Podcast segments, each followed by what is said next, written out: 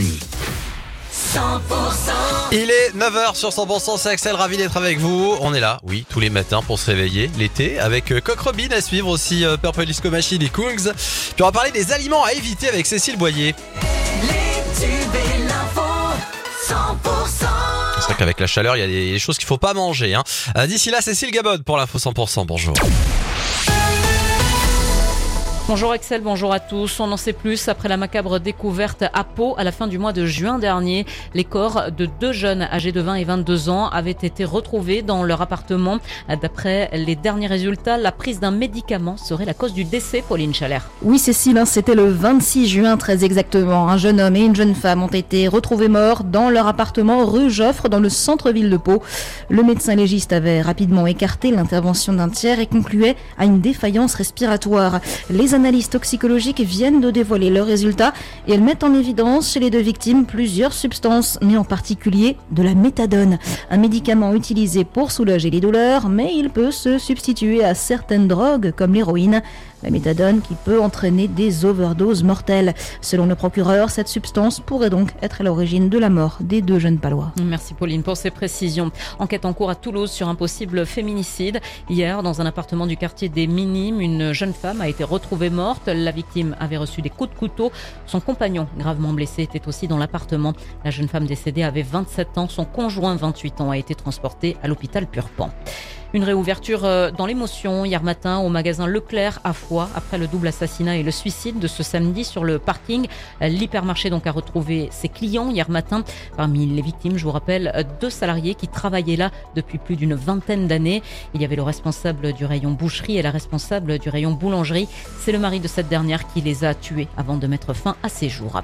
La CGT de l'hôpital de Bagnères de Bigorre appelle au rassemblement ce matin. Le syndicat dénonce un système hospitalier en grande difficulté et des médecins en moins. La CGT dénonce la fermeture euh, du service des urgences de jour aujourd'hui. Le rassemblement est prévu devant l'hôpital ce matin à 10h30. Merci d'écouter 100%. La suite du journal avec Cécile Gabod. Le zonage réglementé qui avait été mis en place dans les Pyrénées-Atlantiques à la suite de foyers de grippe aviaire a été levé hier. L'influenza aviaire qui a fait son retour au printemps dernier dans le sud-ouest. Depuis août 2022, 112 foyers ont été déclarés dans quatre départements, 74 dans le Gers, 3 dans les Pyrénées-Atlantiques et 2 dans le département des Hautes-Pyrénées.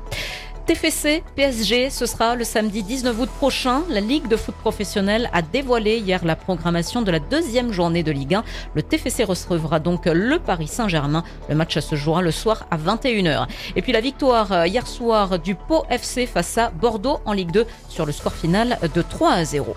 En rugby, Montauban disputera son troisième et dernier match de préparation ce jeudi. Ce sera à 19h30 face à l'équipe de Soyaux Angoulême.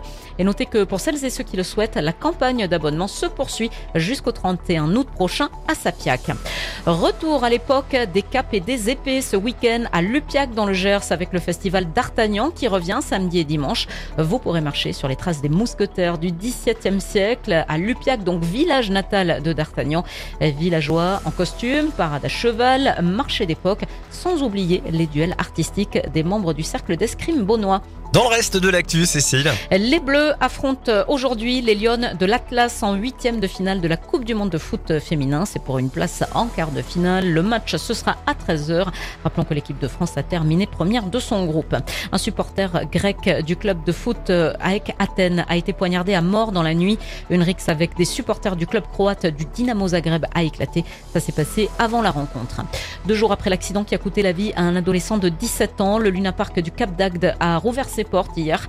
L'attraction Adrénaline dans laquelle s'est produit le drame reste fermée au public jusqu'à la fin de la saison et l'enquête continue.